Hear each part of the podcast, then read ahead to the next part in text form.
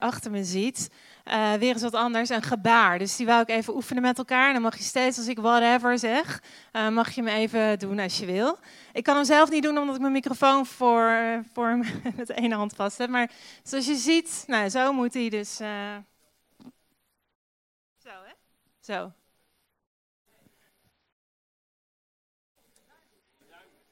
Ja. Joost kan hem heel goed. um, Maar goed, je kunt hem ook nog zo doen als je met één hand uh, zou willen doen. Maar uh, heel goed. Uh, om te beginnen met de preek heb ik een aantal stellingen voor jullie. Mag je even actief meedoen. dus graag je reactie op de volgende stellingen. Als je het eens bent, dan mag je gaan staan. Ehm, dus als je het oneens bent, dan mag je gaan of blijven zitten. nee, je mag gaan of blijven zitten. Dus als je al staat, mag je gaan zitten en anders mag je blijven zitten. Hier komt uh, stelling uh, eh, 1. Ik geloof in God. Nou, ik sta al. Dus. Oké, de meeste mensen geloven wel in God. Blijf ook rustig zitten hoor, als je dat nog niet doet. Stelling 2. Ik geloof in de kracht van God. Die staat al. Mooi, mag blijven staan. Uh, check, de meeste mensen van ons geloven denk ik ook in de kracht van God. Uh, stelling 3, ik heb de Heilige Geest ontvangen. Heb je daar? Whatever. Mooi. Ik zie heel veel mensen staan. Dat is een goed teken. Stelling 4, ik ga er even snel doorheen. Ik geloof uh, dat ik door de kracht van de Heilige Geest uh, bovennatuurlijke dingen kan doen. of doe, nee, kan doen.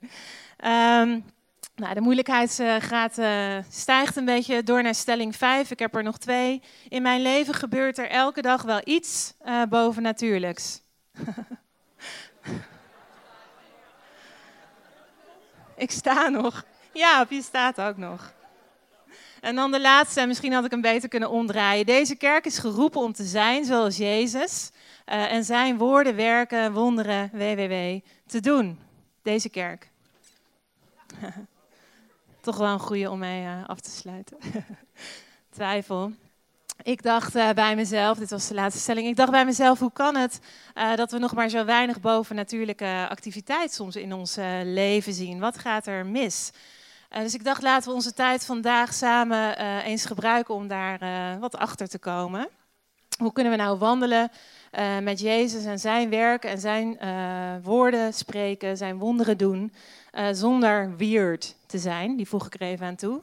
En ik snap dat laatste, weird, dat is een lastige voor sommigen van jullie. Een heleboel van jullie ken ik en die zijn best wel een beetje weird. maar dat is een compliment hoor, Miley. Nou, in de training van uh, Healing on the Streets uh, leer je hoe te bidden voor mensen op de straat. Ontzettend handig. En tijdens die training krijg je ook een lijstje met de do's en don'ts. Wat doe je wel en wat doe je niet. En op nummer 1 staat dan don't act weird. Vind ik een hele goeie. En dat is best een moeilijke, uh, veel gevraagd voor de gemiddelde christen. Op nummer 2 misschien ook leuk om even te delen in die handleiding van Healing on the Street staat don't act like a traffic cop. Uh, dus gedraag je als je bidt op straat niet als een uh, verkeersregelaar. Je hoeft het verkeer niet uh, te regelen. onderdruk je gebaren. Uh, nummer drie staat uh, van de don'ts en do's. Uh, gedraag je niet als een pingwing. Misschien kan iemand even een pingwing voordoen. maar dat betekent flapper niet met je armen, zoals hier soms wel eens in de vineyard doen. houd dat binnen het gebouw. En maak geen gekke geluidjes als je aan het bidden bent. En sowieso, denk ik, is dat een goede tip. En dan de laatste van de don'ts. Uh, gewoon omdat ze zo leuk zijn om te noemen. Die vond ik ook wel een goede. Praat niet alsof je net wegloopt uit een Shakespeare-toneelstuk. Uh, je noemt, we noemen dat geloof ik ook wel eens Christenees. Nees? Nou ja, in ieder geval, ik weet niet of er een naam voor is, maar eh, praat zodat iedereen je kan begrijpen. Ik vond dit altijd super goede tips, niet alleen voor tijdens HOTS, maar ook sowieso super handig, toepasbaar elke dag in het wandelen met de Heilige Geest. En uh, nou, voor vandaag wil ik jullie in ieder geval meegeven, vergeet die eerste niet. Don't be weird. dus um, dat is eigenlijk mijn eerste punt. Uh, je hoeft niet weird te doen en je hoeft geen expert te zijn of lid van de geestelijke elite hier binnen de Vineyard om elke dag boven natuurlijk door het leven te wandelen. Uh, alles wat je eigenlijk nodig hebt is een hart dat zoekt en een hart dat luistert en een leven dat uh, bereid is om uh, te gehoorzamen. Zo simpel is het. En de belofte die voor mij in ieder geval uit het Nieuwe Testament, uit de bladzijde van het Nieuwe Testament springt, is dat de Heilige Geest over iedereen zal worden uitgestort. Bijzonder is dat. Dus wat we gewoon nodig hebben is een uh, praktisch en laagdrempelig uh, idee of model uh, van hoe je samenwerkt hè, met, je, met de Heilige Geest in het doen van die werken van Jezus. Want dat is toch wat we willen. Daarom doen we ook deze prekenserie. Anders kunnen we er net zo goed nu mee stoppen als jullie zeggen nee. wat we nodig hebben is, dacht ik, een reorganisatie in onze theologie op zo'n manier dat wonderen uh, deel gaan uitmaken van onze dagelijkse routine. Dat is in ieder geval mijn verlangen. Dus hoe doen we dat? Uh, ik dacht, laten we beginnen bij het begin. Dat is uh, altijd stap 1. Mooi, mooi begin. En het samen is over het allereerste wonder van Jezus hebben. je weet wel, op die bruiloft. Jezus die redt die dag een bruiloftsfeestje. een grappige keus vind ik van Jezus om zo van start te gaan in zijn ministry. Nou, ik weet niet of ik de enige ben, maar ik vind dat best wel een raar uh, wonder wat hij daar doet. Zo van, hé Jezus, uh, waarom doe je dat nou? ze zeggen wel eens, je kunt maar één keer een eerste goede eerste indruk achterlaten. Dus het, ja, ik vind het zelf best een beetje een slap, mager wondertje. Tenminste op het eerste gezicht. Uh, ik dacht van als ik de PR-adviseuse van uh, Jezus zou zijn geweest, dan had ik denk ik tegen hem gezegd van uh, Jezus, begin anders even met iemand uit de dood opwekken. Hè, dat maakt vast heel veel indruk. Als je dat doet, dan haal je tenminste misschien wel teletext. Of misschien het NOS-nieuws. Of als je een beetje je best doet, dan zit je straks bij Jinek of bij RTL Late Night aan tafel vanavond. Of als je daar geen zin hebt, in hebt, Jezus, om iemand uit de dood gelijk op te wekken, uh, zou je ook bijvoorbeeld die vermenigvuldiging eerst kunnen doen. Hè? Die lunch van het kleine jochie nemen en trakteer daar een stuk of 5000 mensen mee. Dat levert ook gelijk genoeg stof op voor een hele prekenserie. Goed idee. Maar hoezo water in Sauvignon Blanc op een bruiloftsfeestje?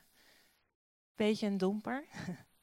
En je krijgt ook nog eens het idee dat Jezus dit wonder, dit water in wijnwonder, alleen maar doet omdat zijn moeder zich ermee bemoeit hè, die dag. Um, laten we eens kijken naar die tekst, als jullie er nog zin in hebben. Ik heb een beetje de grond in gepraat. Hè? laten we het verhaal er even bij pakken. Hij staat hier al naast mij. En anders swipe of blader even met me mee naar Johannes 2. Daar staat de tekst van vandaag. En Jezus die doet een wonder op een bruiloft in Cana. Ik zei het net al even. En dan komt het vanaf uh, vers 1. Op de derde dag was er een bruiloft in Cana in Galilea. En de moeder van Jezus die was er en ook Jezus en zijn leerlingen waren op de bruiloft uitgenodigd. Toen de wijn bijna op was, zei de moeder van Jezus tegen hem: Ze hebben geen wijn meer. Nou, ik dacht toen ik dit las, echt een typische moederopmerking. Hè?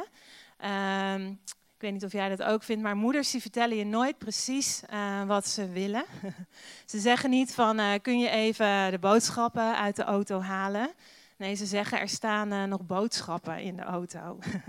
ze zeggen niet, kun je even de vaatwasser uitruimen? Ze zeggen, och, die vaatwasser staat nog vol. Nou, de moeder van Jezus was uh, precies zo, die was net zo. Ze zegt hier, de wijn is op. En Jezus die re uh, reageert eigenlijk als elke doodnormale uh, tiener. en hij zegt, wat heeft dat met mij te maken? wat Jezus hier in de tekst letterlijk zegt in vers 4 is, vrouw, wat wil je van me? Waar bemoei je je mee, staat in de Bijbel in gewone taal. Mijn tijd is nog niet gekomen, zegt hij. Dus eigenlijk geeft Jezus hier zijn moeder een standje. En hij zegt tegen haar: Mam, mijn tijd is nog niet gekomen. Ik wou soms dat ik die zin al een stuk eerder in mijn leven had uh, leren kennen. Was mooi uh, van pas gekomen als mijn moeder, ze zit daar achterin, had gevraagd: Janneke, heb je je kamer al opgeruimd? Nee, mam, mijn tijd is nog niet gekomen. Zij kijkt nu heel blij dat ik die zin nog niet eerder kende. Uh, maar ik ben ook benieuwd of dat uh, gewerkt had in mijn geval. Maar Jezus die zegt dat hier dus wel. Mijn tijd is nog niet gekomen. En Jezus die heeft het verderop in Johannes nog vier keer over zijn tijd. En dan gaat het steeds over zijn dood. Dus een andere manier om dit uh, stukje tekst te vertalen van net is: ze hebben geen wijn meer. Het is nog niet mijn tijd om te sterven. En ik denk dat daar in dat kleine stukje het hele evangelie uh, verstopt zit, in dat vers. En ik weet niet of jij dat ook wel eens hebt, maar als ik naar een bruiloft uh, ga, dan bekijk ik alles zo een beetje en dan denk ik, Ehm, hmm, dat zou ik misschien toch anders doen. De jurk kan anders. Die uh, locatie kan anders. En dat kan misschien net even anders. En dat. Uh, en ik vraag me af of Jezus uh, hier op deze bruiloft in Cana vandaag ook zo zit. En zich afvraagt, wat moet ik doen om mijn bruiloft voor te bereiden? Nou, wist je trouwens dat de bruidegom in de tijd van Jezus, waarin hij leefde, maar één, één taak had? En dat is precies dus om de wijn te verzorgen voor het feest en de receptie. Hij moet die inkopen. En de bruid en haar familie uh, en de ceremoniemeester, die doen de rest. Uh, het enige wat de bruidegom hoeft te doen is zorgen voor genoeg wijn voor het hele feest van drie dagen. En deze oelewapper kan daar nog niet eens voor zorgen. En ik vraag me af of Jezus dacht, ik moet er wel zeker van zijn dat er genoeg wijn op mijn bruiloftsfeest zal zijn. Dat ging vast door hem heen. En dan uh, doet Jezus dit wonder vandaag. Hij verandert water in wijn. En niet zo'n beetje ook. honderden liters tegelijk. Daar gaat het over. Ik vind dat een fantastisch wonder. En uh, het is nog goede wijn ook. Dus Jezus uh, levert ook kwaliteit. En ik denk dat Jezus hiermee een statement probeert te maken. Uh, dat als zijn tijd zou komen om aan het kruis te sterven, hij in meer dan genoeg wijn zou voorzien voor iedereen op zijn bruiloft. Weet je, aan het eind van de tijd is, zal de wijn nooit opraken. Hij raakt niet op. Oké, door naar het volgende punt. Je zou toch denken dat als Jezus tegen Maria zegt: Vrouw, uh, mijn tijd is nog niet gekomen, bemoei je er niet mee. Dat, ze, uh, dat zijn moeder zou reageren: van, Hé uh, hey, jongen, zo praat je niet tegen je moeder. Maar het gekke is dat in plaats daarvan ze iets heel interessants zegt in vers 5. Ik pak hem er even bij. En er staat: Daarop sprak zijn moeder de bediende aan. Doe maar wat hij jullie zegt, wat het ook is. In het Engels staat daar do whatever he tells you, whatever. Doe wat hij zegt, wat het ook is. En dat is denk ik de preek van vandaag in één zin. Als je iets onthoudt, onthoud dan deze vijf woorden. Do whatever he tells you. En ik weet best van mezelf hè, dat ik niet katholiek ben. Ik sta hier als vineyard uh, voorganger. En ik weet, ik denk ook te weten van jullie dat jullie niet katholiek zijn, anders zat je hier waarschijnlijk niet. Uh, maar ik zeg tegen je, wij moeten doen wat Maria zegt. um, en zij zegt tegen ons, doe wat Jezus zegt, wat het ook is. Do whatever he tells you. Oké, we gaan door met uh, vers 6. Uh, nu stonden daar voor het Joodse reinigingsritueel zes stenen watervaten, elk met de inhoud van 2 à 3 uh. Dat is ongeveer 100 liter per vat. Jezus zei tegen de bedienden: Vul de vaten met water. En ze vulden ze tot de rand. Toen zei hij: Schep er nu wat water uit en breng dat naar de ceremoniemeester. Dat deden ze. En toen de ceremoniemeester uh, het water dat wijn geworden was proefde, hij wist niet waar die vandaan kwam, uh, maar de bedienden die het water geschept uh, hadden, wisten het wel. Uh, riep hij de bruidegom en zei tegen hem: Iedereen, zet de gasten uh, of iedereen zet de gasten sorry, eerst de goede wijn voor en als ze dronken zijn de minder goede. Maar u hebt de beste wijn tot nu bewaard. Uh, dit heeft Jezus in Cana in Galilea gedaan als eerste wonder. Hij toonde zo zijn grootheid en zijn leerlingen geloofden in hem. Mooi hè? Tot zover, tot uh, vers 11. Doe wat hij zegt, wat het ook is. Do whatever he tells you. En wat is het eerste wat Jezus uh, zegt? En dat is: vul die vaten met water. Toen ik het las, dacht ik, nou, daar heb ik eigenlijk al gelijk een beetje een probleem mee. Stel je voor, jij bent uh, een van de bedienden hier in dit verhaal. Uh, dan zou ik in ieder geval heel erg denken, Jezus, waar heb je het over? Ik zou Jezus er even bij roepen, kom er even bij, Jezus. Sorry meneer Christus, kunnen we het daar even over hebben? Heb je uh, niet geluisterd naar wat je moeder daarnet uh, tegen je zei? Want dit is wat je moeder zei en die zei dat ze een tekort aan wijn hebben. Het probleem hier is een gebrek aan wijn. Er is geen watertekort. We hebben niet meer water nodig. Uh, wat we nodig hebben is wijn hier. Dus Jezus die vraagt hen eigenlijk om iets te doen wat super onlogisch is. En het lijkt op dat moment nergens op te slaan.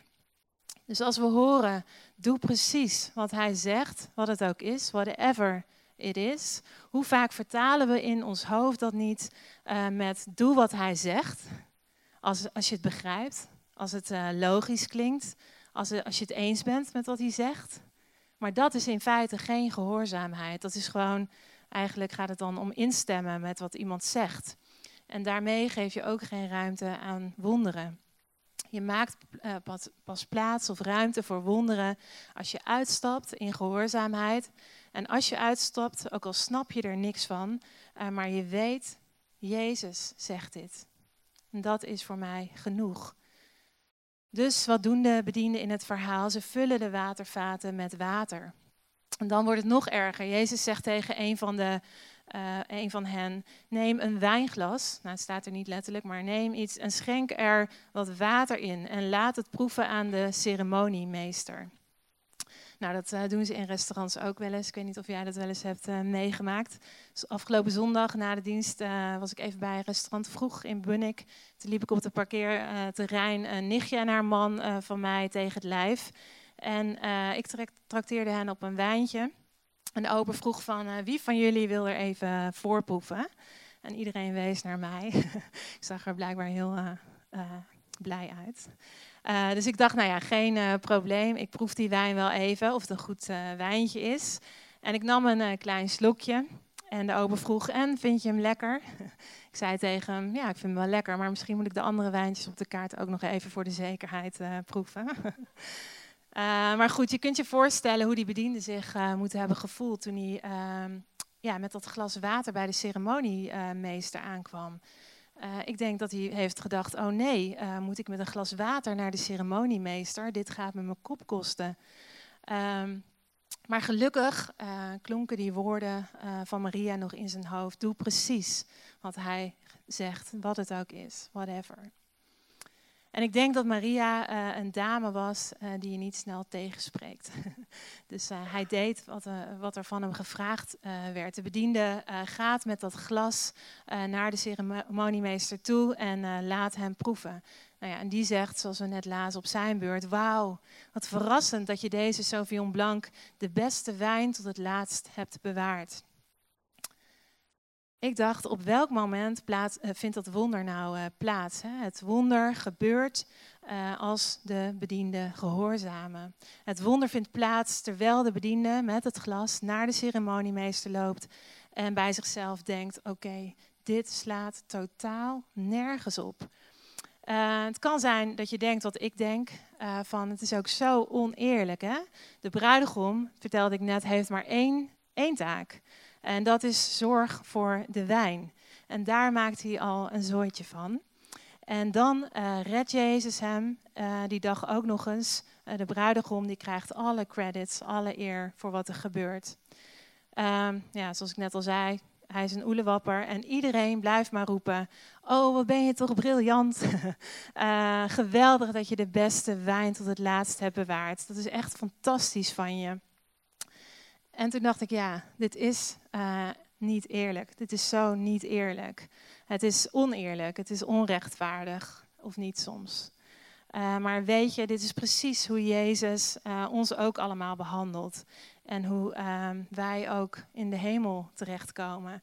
Ook wij, zou je kunnen zeggen, strijken met alle eer die Jezus heeft verdiend. En dat is niet eerlijk, maar het is Gods idee van gerechtigheid.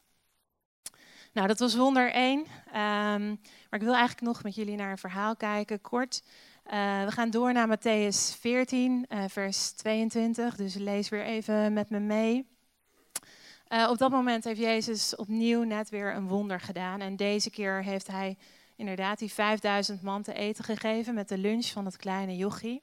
En dan lezen we dit, vers 22. Jezus zei tegen de leerlingen dat ze naar de boot moesten gaan. Ze moesten alvast naar de overkant varen. Jezus zou later komen. Hij wilde eerst de mensen naar huis sturen. Toen iedereen weg was, ging hij de berg op om te bidden. Hij was daar alleen. Het werd nacht. De leerlingen waren al een heel stuk het meer opgevaren. Ze hadden tegenwind. De golven sloegen hard tegen de boot. Dus wat doet Jezus hier? Hij stuurt zijn discipelen uh, rechtstreeks een storm in, zou je kunnen zeggen. Soms doet Jezus dat, hè? Uh, waarom? Waarom doet Jezus dat toch? Waarom stuurt Hij ons rechtstreeks uh, stormen in? Ik denk omdat zijn ultieme doel elke keer weer uh, en altijd is intimiteit en relatie met ons. daar draait het in de eerste plaats om. En het is nou eenmaal zo dat we vaak juist dwars door die stormen in ons leven um, ja, op een dieper level van intimiteit met Jezus komen. Hè? Tenminste, zo werkt het in mijn leven. En de grootste wonderen ook meemaken. En dat is precies wat er hier gebeurt, ook met Petrus, als je verder leest. Um, dus wat zien we? De discipelen uh, in de boot, in de storm, net voordat het licht wordt die ochtend. En dan wil ik lezen vanaf vers 25. Aan het einde van de nacht liep Jezus over het water naar de boot. Toen de leerlingen hem over het water zagen lopen, schrokken ze vreselijk. Ze schreeuwden het uit van angst en riepen: Een geest. Misschien lees je er heel vaak overheen, maar ik vind dit niet zo heel gek dat ze dit uh, roepen. Als we bang zijn en midden in een storm in ons leven zitten, uh, dan herkennen we Jezus vaak niet uh, meteen of direct als Hij naar ons toe komt en uitreikt. Ik dacht, enig idee hoe vaak de discipelen Jezus wel niet herkennen in de Bijbel. Hè? vind ik heel mooi. Het is gewoon ongelooflijk hoe vaak dat voorkomt. Vooral na de opstanding van Jezus, waar we het de laatste tijd ook veel over hebben gehad, is het bijna elke keer uh, raak. Uh, ze zijn soms zo depri en zo, uh, denk ik, met zichzelf bezig dat, Jezus, dat ze Jezus niet gelijk herkennen. Ook al staat hij vlak voor hun neus. En ook vandaag weer in dit verhaal. De discipelen zijn super bang, dat lees je. En ze zeggen tegen elkaar, het is een geest. Ze herkennen Jezus niet. Um, hun angst verblindt. Dus wat doet Jezus? Hij spreekt tegen ze. Vers 27. Maar Jezus zei, rustig maar, ik ben het.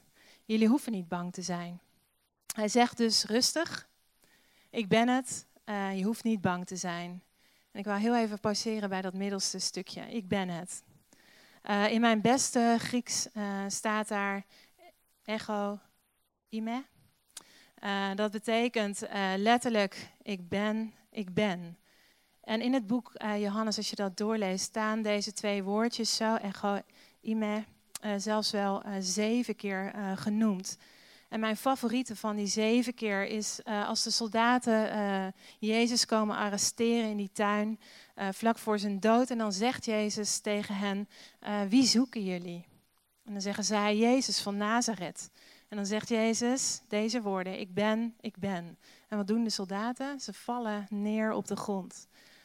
weet je waarom? Omdat Jezus zegt, echo, ime, ik ben, ik ben. En hier op dit moment in vers 27 zegt Jezus dus rustig, ik ben, ik ben. Je hoeft niet bang te zijn. En Jezus spreekt en angst maakt plaats voor geloof. En meteen weten ze het. Uh, dat zie je namelijk aan de reactie van Petrus. Uh, laten we vers 28 uh, er even bij pakken. Daar staat, toen zei Petrus, Heer, als u het echt bent, Zeg dan dat ik over het water naar u toe moet komen. En Jezus zei tegen hem: Kom naar me toe. Het is zo belangrijk hè, dat we Gods uh, woord kennen, zodat als Hij spreekt, zodra Hij spreekt, we Hem ook herkennen, net als Petrus. Zodra Hij spreekt, onze ogen open gaan, wijd open springen. Zodra Hij spreekt, openbaring kan komen. En in Romeinen 10, vers 17 eh, is het geloof ik, staat het zo. Geloof komt door te horen. En horen door het woord van God. En dat is waarom het zo goed is om niet alleen van de Bijbel te houden, maar om ook elke keer weer te lezen. Jezus spreekt tot de discipelen en direct weten ze dat Hij het is. En ik vind, ja, dat heb ik al vaker gezegd, maar ik vind Petrus zo'n fantastische figuur.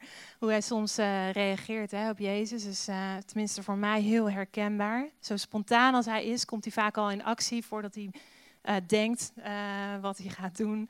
En dan zegt Petrus hier, en het is eruit voordat hij het weet, uh, Heer, als u het bent, uh, zeg dan dat ik naar u toe mag komen over het water. En ik kan me voorstellen dat het eruit is en dat hij denkt, oh nee, wat heb ik nu weer gezegd, maar kan ik het nog terugnemen? Heeft iemand het gehoord hier? Um, maar voordat Petrus zijn woorden weer kan inslikken of terugnemen, uh, zegt Jezus, vooruit dan maar, kom maar naar me toe. En de anderen in de boot kan me zo voorstellen dat ze naar hem kijken en denken zo van, haha, te laat Petrus, nou moet je die boot uit. Uh, dus nou ja, ik vind het verhaal gewoon fantastisch. Ook de manier waarop uh, Petrus zijn vraag hè, aan Jezus onder woorden brengt. Zeg uh, me dat ik naar u toe moet komen en ik kom. Ik kom niet voordat u het zegt. dus toen dacht ik, ja, weet je nog, in dat eerste wonder, do whatever he tells you. Doe precies wat hij zegt, wat het ook is. Petrus was op die bruiloft geweest in Cana, waar we het net over hadden. En daar had hij de moeder van Jezus uh, tegen de bediende horen zeggen: hè, Doe precies wat hij, wat hij zegt, wat het ook is. En dan zegt Jezus dus hier in dit verhaal tegen hem: Kom. En dan volgt het stukje, um, ja, wat eigenlijk de, ja, het hart, de kern is van wat ik vandaag wil zeggen. Vanaf vers 29. Petrus stapte uit de boot. Hij liep over het water naar Jezus toe. Maar toen hij merkte hoe hard het waaide, werd hij bang. Hij zakte weg in het water en schreeuwde: Heer, red mij. Meteen stak Jezus zijn hand uit en greep Petrus vast. Hij zei, waarom twijfel je? Is je geloof dan zo klein? En toen ze in de boot stapten, stopte het met waaien. De leerlingen in de boot knielden voor Jezus en ze zeiden, u bent echt de zoon van God. Weet je hoe vaak ik dit stukje tekst wel niet gelezen heb en gehoord en dan was het uh, meer op deze manier dat ik het uh, las. Nou, Petrus die begint uh, met lopen op het water. En e-, eerst kijkt hij nog naar Jezus, maar dan ziet hij ook de wind, de harde wind en de golven. En zijn geloof begint ehm, af te nemen.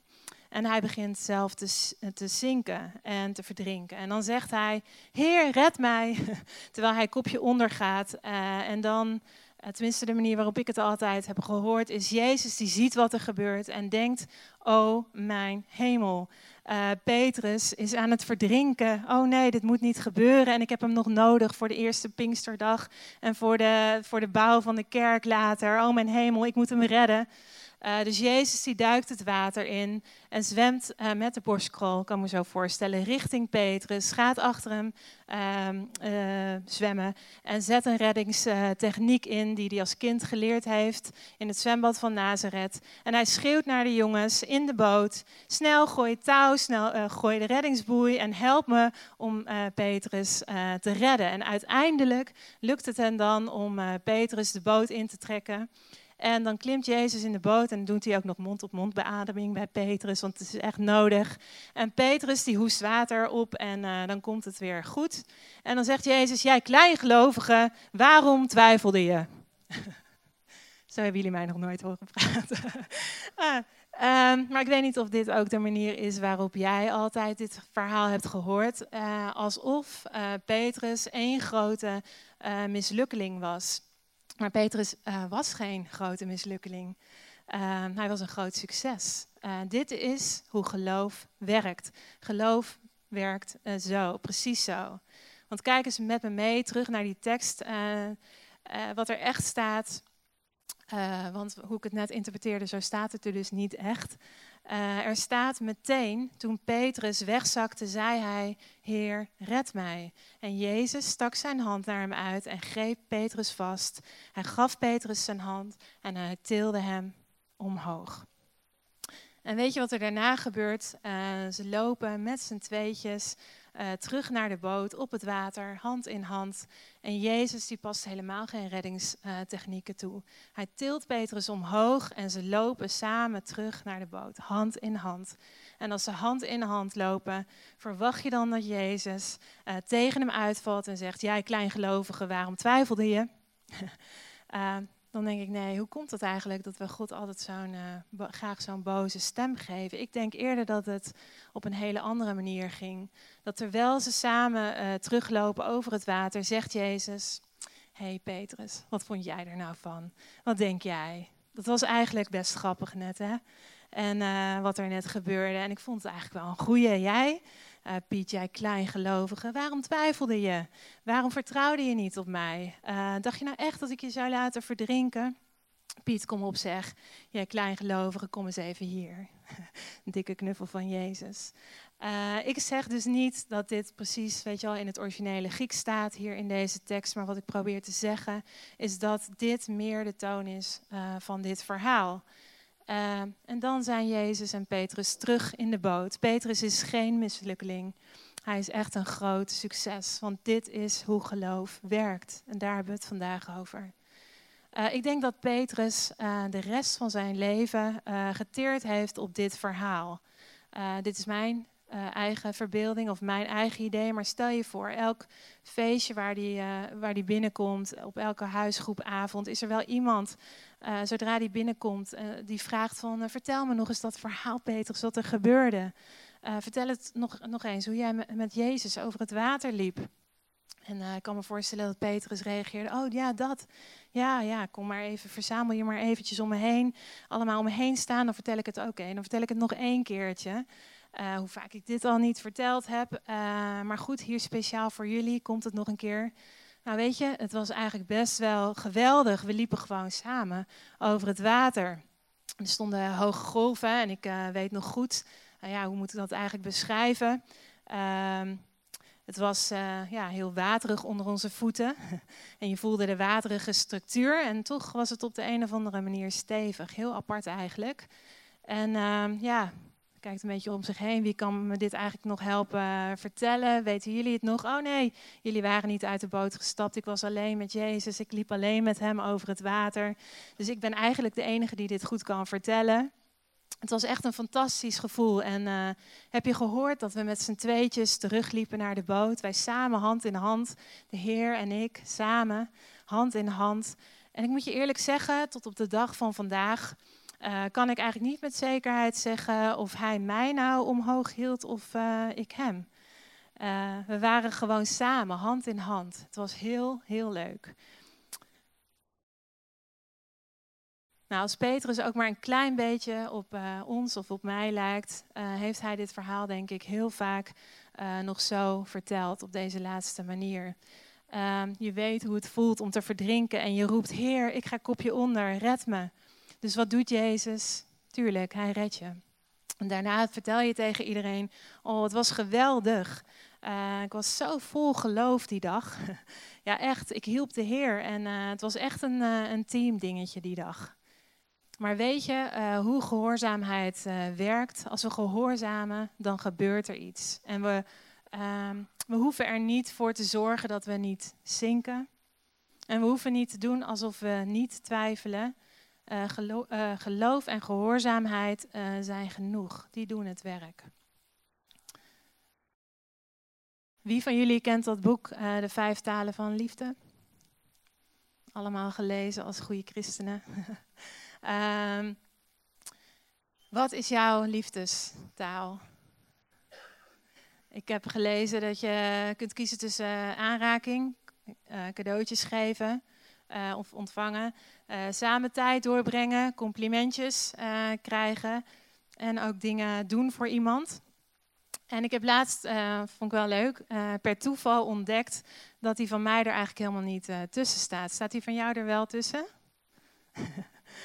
In Ierland was ik op een conferentie met Job samen. En daar hoorde ik Mike Pilafacci zeggen dat hij nog een zesde liefdestaal heeft ontdekt.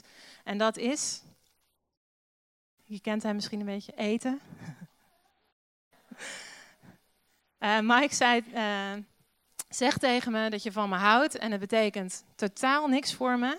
Maar koop een broodje kebab met extra knoflooksaus uh, voor me. En ik weet dat je van me houdt. Zo werkt het bij mij ook, alleen al met andere dingen.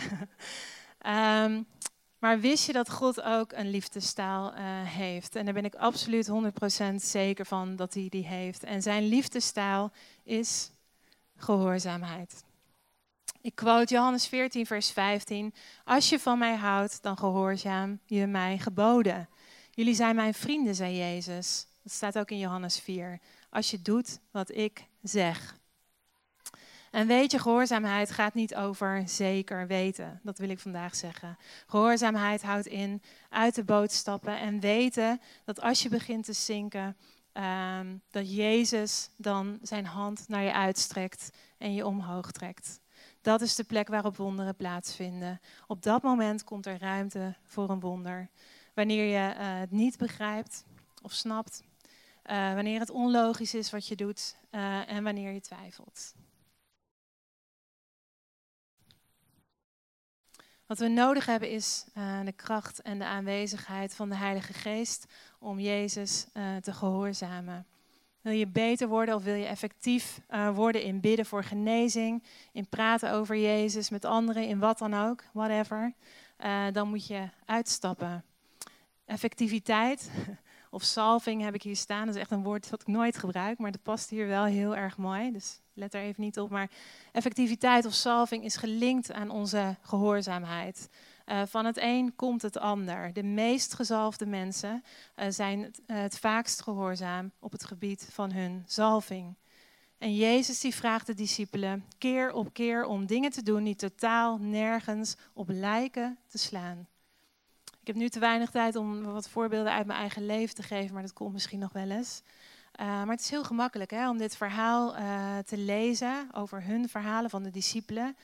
Uh, maar ik denk niet dat het makkelijker voor hen was om Jezus te gehoorzamen toen, dan het is voor ons om Jezus te gehoorzamen nu. God die vraagt ons allemaal om vandaag te beginnen, deze week en de rest van ons leven, met uit de boot stappen, elke keer opnieuw en op Hem te vertrouwen. Hoor je Jezus tegen je zeggen, vooruit dan maar, kom maar naar me toe over het water. En ik zou zeggen, doe het. Ook al lijkt het uh, eng of riskant. Uh, de beste plek om uh, gehoorzaamheid te oefenen is de plek waar jij vandaag, deze week bent. En de beste tijd om gehoorzaamheid te oefenen is nu en elke dag. In alles, ook als niemand het ziet. Ik denk dat de hoop voor de wereld om ons heen is een kerk vol met mensen, en dat zijn wij, die leven met een radicale gehoorzaamheid aan Jezus, aan de Koning. Uh, dat is de ideale basis voor een bovennatuurlijk leven, ook al klink, klinkt het nog zo simpel. En het punt waar het natuurlijk allemaal om, uh, echt om gaat in deze verhalen, bij wonder 1, water in wijn, en ook bij wonder 2, uh, eh, loop over het water, is dat onze gehoorzaamheid uh, leidt tot geloof in God en ontzag voor God. Uh, niet alleen bij onszelf, maar ook bij anderen. Het laatste vers naar wonder 1 is: Dit heeft Jezus in Cana gedaan als eerste wonder. En zo toonde hij zijn grootheid. En zijn leerlingen geloofden in hem. En de conclusie na wonder 2 uh, eh, is: Toen ze in de boot stapten, stopte het met waaien. De leerlingen in de boot die knielden voor Jezus neer en ze zeiden: u bent echt de zoon van God. Geloof. Dus wat ik heb willen zeggen, of wat ik wil doen, is jullie gewoon uitdagen, en mezelf ook, om Maria's fantastische, uh, goede advies op te volgen en te doen wat Jezus zegt, wat het ook is. Whatever he tells you. Dus niet whatever, uh, maar do whatever Jesus tells you. Amen.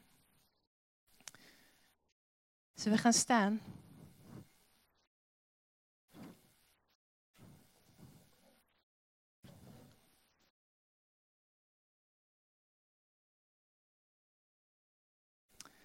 Zo, Vader, we vragen, Heer, doe whatever u wil doen, wat het ook is vandaag. Dank u wel, Heer, voor wie u bent. Dank u wel voor uw aanwezigheid hier in deze ruimte. We vragen, Heilige Geest, vul deze ruimte. Heer, wij kunnen niks doen. U bent het. U bent het. En Heer, help ons om uh, uit de boot te stappen. Heilige Geest, kom en rust op ons. Heer, we wachten op U.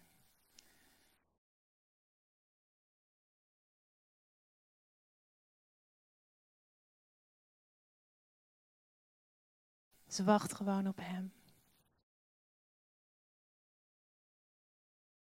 God belooft, hen die wachten op God zullen vernieuwd worden. Ze zullen nieuwe kracht ontvangen. Dus ontvang nieuwe kracht. Laat je vernieuwen. Ontvang wat Hij voor je heeft. Pak Zijn hand. Jezus, we verwelkomen U. Openbaar Uzelf aan ons vandaag. Op een nieuwe manier. Kom hier.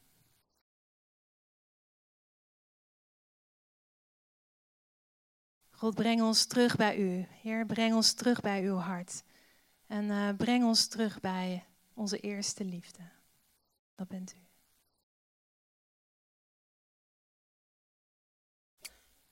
Heer, uh, ja, zoals Bram net ook zei, waai over ons. Heer, adem over ons. Heer, zet nieuw geloof vrij, Heer. Geloof in de kracht van uw naam. Heer, geef ons een hart dat tikt voor uw koninkrijk. Wat maakt dat we uit de boot stappen, whatever.